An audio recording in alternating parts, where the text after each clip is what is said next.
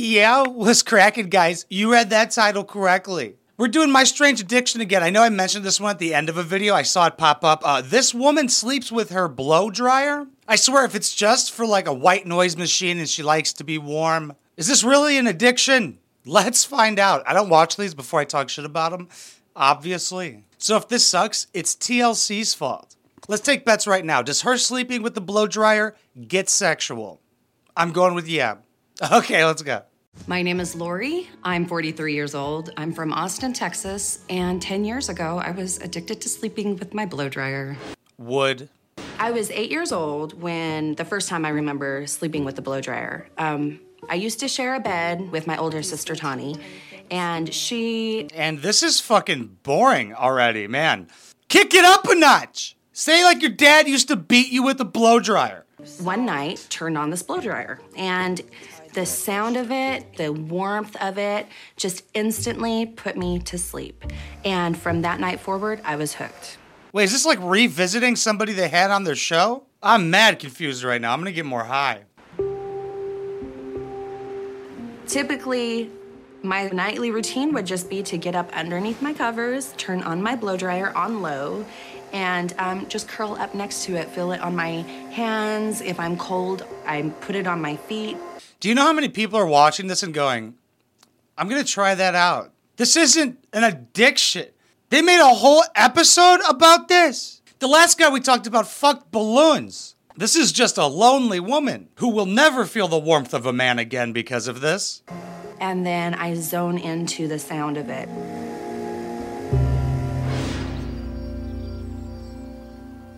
It's a decade later, and I'm still sleeping with my blow dryer. Yeah, because it's not a fucking problem. I wonder if anybody's even complained about it to her. Most guys would be like, oh, you do. All right. Like, is it going to make me warm? No, just you?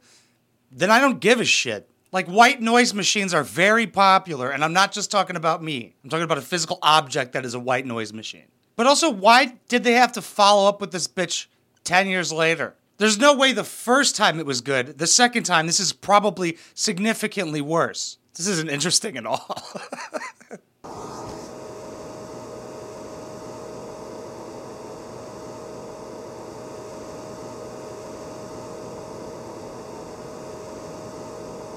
this is so fucking weird because remember, how are we seeing her right now?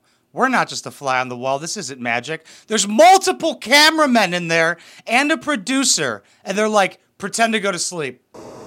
It's not just a nighttime routine anymore. It's actually um, turned into kind of more of a throughout the day. I started working from home about eight years ago. Is this lady just poor? Get a Dyson fan with the heating option. They're pretty nice. I have four Dyson fans, ladies. A typical day for me would be wake up in the morning, turn off my blow dryer, get my daughter to school, get home, log online for work. Nobody gives a fuck what you do throughout the day. She literally said, Well, I wake up in the morning. Oh, really? Is that like on your to do list? Do you check that off? And as I take breaks during the day, I do go and lay down. There is no sexual component to my usage. She read my fucking mind. I'm like, oh, throughout the day you go use the blow dryer? Hey, if a blow dryer had a suck option, I would too. But when you're home and it's just right there and you can just take a quick little break, I like to just um, recharge for a couple minutes with my blow dryer. You masturbate. You're telling me you take like four naps a day with your blow dryer? That's weirder than if you masturbated. Oh, God, I need a stress reliever. I need to just lay down next to noise and heat. That's how you re energize? I don't even know how to re energize. I just drink caffeine constantly throughout the day.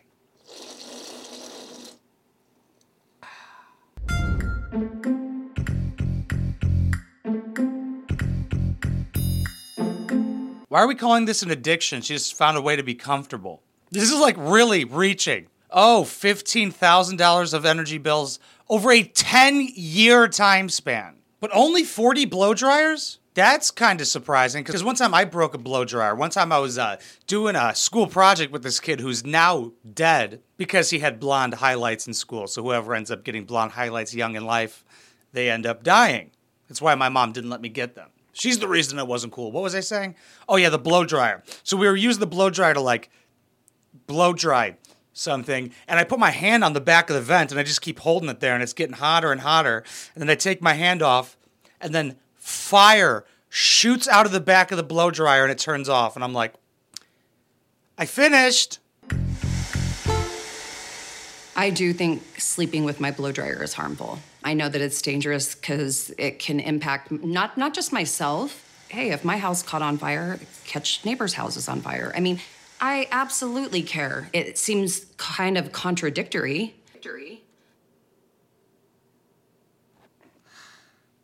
It could catch on fire, and my neighbor's house could catch on fire. That reminds me of when my mom went, Why do you leave your motorcycle outside? It could fall over and kill one of the kids. I'm like, What? If a kid pushes my motorcycle over and dies, he deserves it. It's called evolution, okay? He will never do that again.